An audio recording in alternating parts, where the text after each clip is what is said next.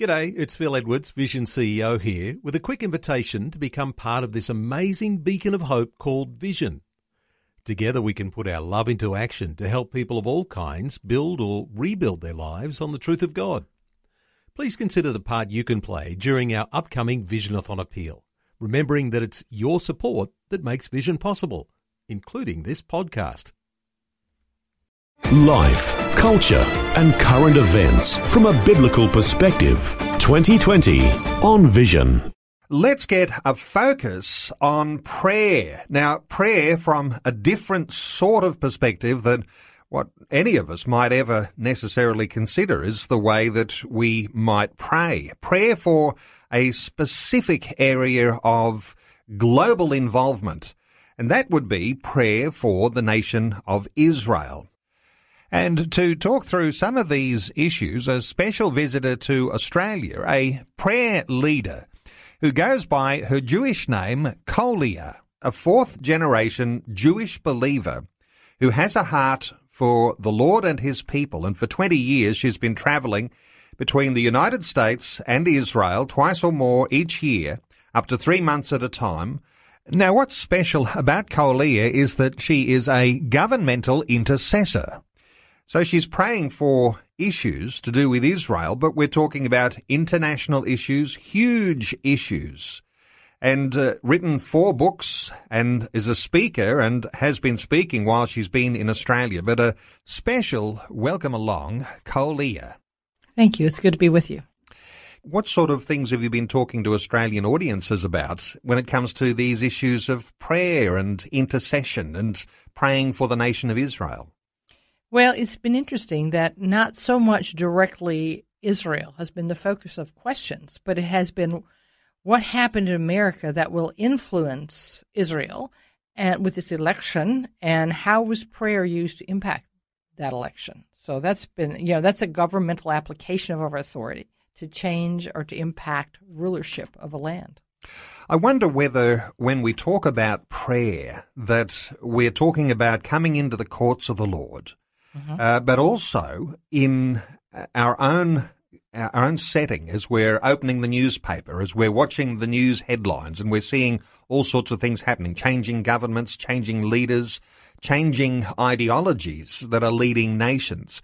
Uh, that when we're praying, we're actually praying into the circumstances where the world is changing, and, mm-hmm. uh, and there's obviously a biblical way to pray. But but when you talk about uh, intercession for governments uh, mm-hmm. and big big issues like this, uh, obviously uh, the changing environment uh, leads you in the way that you do pray. Mm-hmm. I think one of the first basic foundational positions is for the believers to understand that the Bible is political. I mean, po- politics have gotten a very bad name, and so a lot of believers, and, and I use the term believers because it's it's Jewish and Gentile, uh, one new man, echad, one one person in the body of Messiah. We sometimes we think it's you know this this term politically correct is um, shuts down thinking, biblical thinking, and biblical acting and speaking for people of faith. And so the Word of God is quite political the Pharisees killed Jesus, Yeshua, for political reasons, for power. So politics involves the power that's used on the earth and it's impacted by spiritual entities. So we can apply the word of the Lord. When we look at a situation, I usually have a, a way that I approach a situation. For instance, let's say that the election in America. We had uh, many, many candidates that uh, initially were running. And people of faith would say then, um, Abba Father, or I would I would say, Abba Father, blind my eyes, deafen my ears, seal me, body, soul, and spirit, in the blood of Yeshua the Messiah, and tell me, show me where your heart is in this election. Is there one that you favor? Is there one that you want me to to support? You want me to cover, protect? And he would indicate that. And uh, whenever there is a, a, decision in government, maybe, for instance, in Australia, it's very bothersome the safe school thing. If if the believers across this land would go to prayer and say, Abba, uh, do you have a problem with safe schools? You'd, you'd hear him say, absolutely. And then the question then for people of faith is is it something is the problem you're going to handle sovereignly or is it something you want me to be involved in and do something, say something?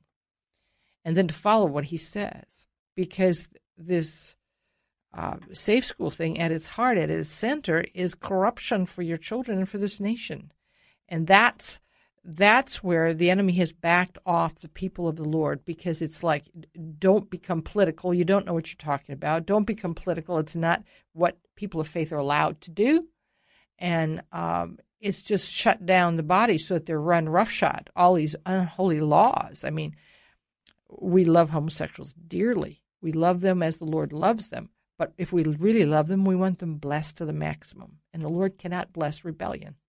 So those kinds of issues we need to be involved as people of faith in love and in obedience to what the Lord says. Do you find that when you say to a group of believers that your Christian faith is very political, that your prayer life is political, that people are confronted by something they hadn't considered before or they, they didn't really want their Christian faith to be political? How do you find people's reaction? Well, first of all, you have to explain what political is because human politics is ugly, it's dirty, and it's messy. But it's just simply order. It is simply the, the politics, the, the policies of the kingdom of God have to play a part in the policies of human governance and the the believers have have been uh, deceived into thinking they can step back, that the worlds are separate, that there's this religious world that is isolated, must be isolated from the from the human governance, and that's not biblical. You know, throughout history and even now, Israel, the, the reality of Israel is political. Look what it's doing around the world in the UN. It's political. The fact that it exists is a political statement. And uh, so we need to know uh, that there's human politics and there's divine politics. So when my values are being shaped because I'm wanting to follow Jesus Christ, the mm-hmm. perfect image of God, then when my values come into conflict with whatever politically ideological values are being presented by political parties, mm-hmm. then I have a responsibility before God to stand by his values and not their values. That's exactly so. And the world is divided into two kingdoms, whether most people acknowledge that truth or not. There's the kingdom of Yehovah, the kingdom of the God of the Bible, and the kingdom of darkness. And there's no gray. It says strict in the scriptures that if you're in the gray, if you're lukewarm, you'll be spit out. So the believers in the book, in the, in the Bible, have to, to choose. Are they going to stand with that kingdom? And if your citizenship is, is with the kingdom of Yehovah, and I use his Hebrew real name. It's Yud He Vav He. That's it could be Yahweh, however you want to call it. But he loves to hear his name, and I think it's a bad thing. It's a sad thing that the people of faith don't use his name because he loves hearing it, and there's power in it. Uh, but yes, you have to choose your kingdom, and when you choose your citizenship, your kingdom, then you have a responsibility to stand with it.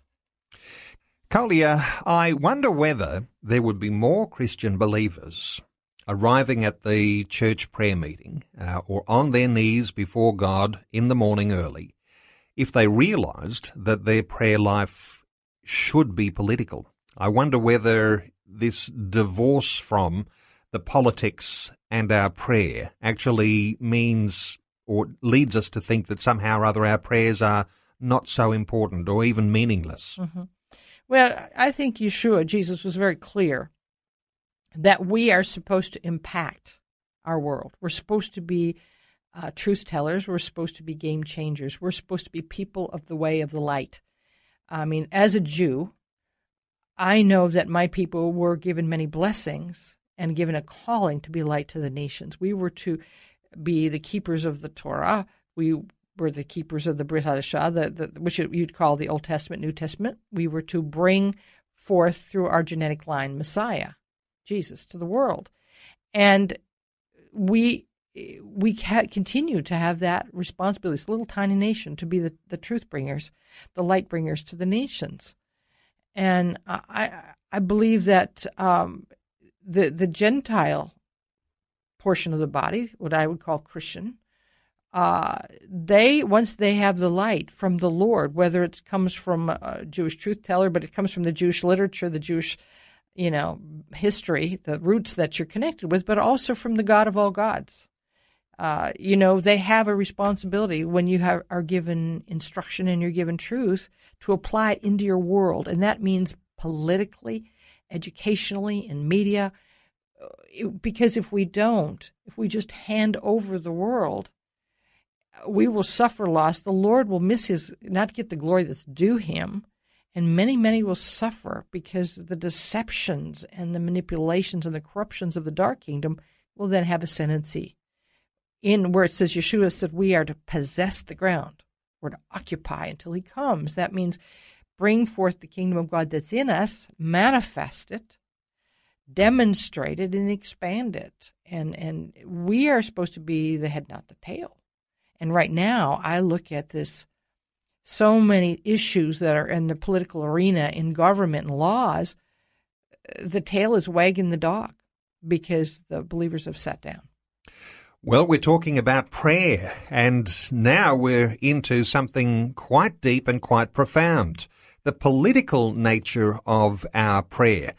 We'll continue our conversation in just a short while. Kolia is with us. Kolia is a fourth generation Jewish believer. She's American and is visiting Australia. She's known as a governmental intercessor. We'll continue our conversation in just a short while.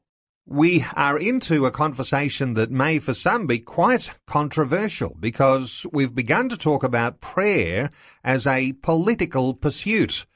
Our guest is known as Kolia, a fourth generation Jewish Christian believer who has a heart for the Lord and his people, and while she has a big heart uh, for the nation of Israel, uh, she is called a governmental intercessor. So we're talking about the pursuit of prayer, and prayer not just for Mrs. Jones and her sick cat, uh, but we're also praying for the bigger issues, the issues that our nation might be facing, the issues that the whole world is facing, and some of those we could touch on, perhaps being the nation of Israel as well. But but do you think when we talk about big issues in prayer that sometimes we're more interested in praying for Mrs. Jones and her sick cat mm-hmm. uh, than we are for actually getting involved into praying through the nitty gritty of political process because that demands a little bit more information, mm-hmm. understanding of what's mm-hmm. happening so that we can pray, so that we can align our values then that are being shaped by the Bible uh, to what's happening in our own nation. That's right.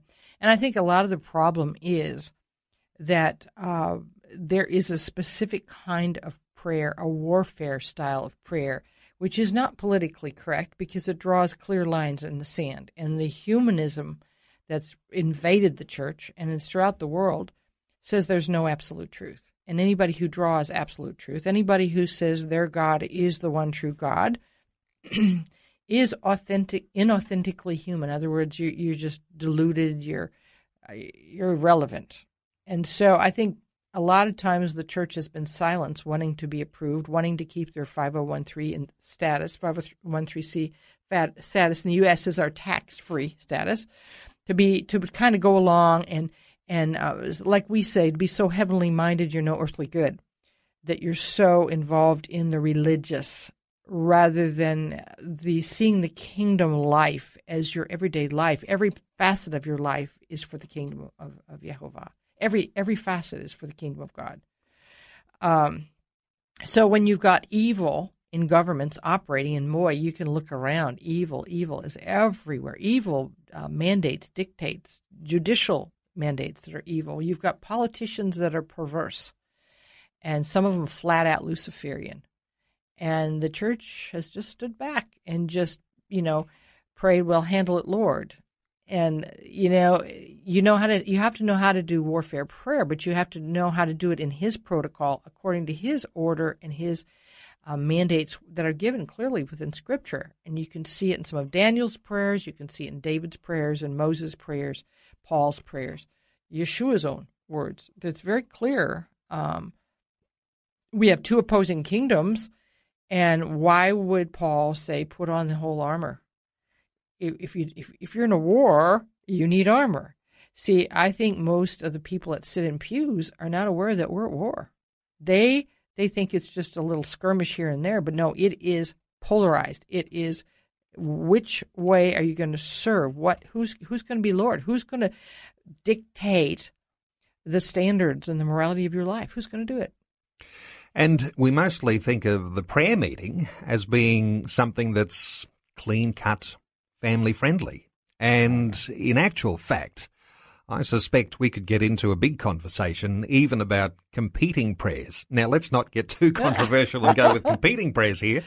But when you talk about coming into a prayer meeting, uh, the interesting thing is when we talk publicly about politics, mm-hmm. uh, we keep things on the personality and the policy side. When we're coming into the courts of the Lord, all of that sort of stuff is relevant, but there's a spiritual dimension that comes in, which has to cut through all of the, the niceties, all the political correctness, and actually comes before God and has a heart which is God's heart in the prayer. And that's where you really have to be brutally honest about the things that are going on in your nation. Absolutely. I mean, the, the issue of abortion, just for instance, I mean, the shedding of innocent blood is very clear within Scripture as being cause for a major curse on a nation. Uh, innocent blood is, is a baby, and, and you know, in the United States, in this election we just had, Mrs. Clinton was saying that it's the right for a woman's body to have an abortion, and my response to that is, I'm sorry, you may have your own body, yes, but the little entity growing inside of you is not your body. You have no right to it. You, you know, absolutely, that's that's a creation separate from you, but you are given the honor of incubating it. It belongs to the Lord. It has a soul. It has a life. It doesn't. It's an arrogance to think that that's not the shedding of innocent blood. So it's a curse on a nation, and the, because the people just didn't want to get involved with it, or they didn't want to get involved in other situations that are hot button items. And I think here's the thing: a lot of the humanist agenda, uh, it it comes with a, a set of new rules that somehow the greatest sin now, the greatest offense against society is to be uh, politically incorrect, Islamophobic, homophobic.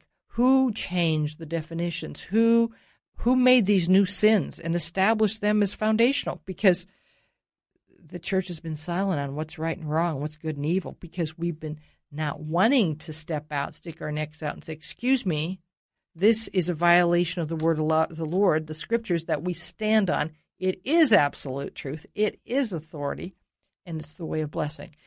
It's a narrow way, and the way of, of humanism is a broad way, and it's opened the door for Islam to come in and run through uh, nations and change their cultures and and bring deprivation and destruction and and it's used it to shut down the voice of the Christian community and the Jewish community. It's um, it's a sad commentary. We who are supposed to know Him and have the greatest level of authority, and through Him and through His Holy Spirit have wisdom, we shut down. I suspect that many people listening to our conversation now will be saying, I agree with everything you're saying, but what about the next generations? Uh, what about the younger people? I wonder if they'll catch a hold of a vision to be on their knees before God in prayer for our nation and for the global issues that the world faces. You have a particular passion for young people. We mm-hmm. call them millennials. What do you feel about young people and prayer and this idea that that prayer is political and and uh, governmental intercession. How do you inspire young people to get on on board and uh, and be a part of this whole process? Well, I think the first thing is to understand most of them are turned off by religion.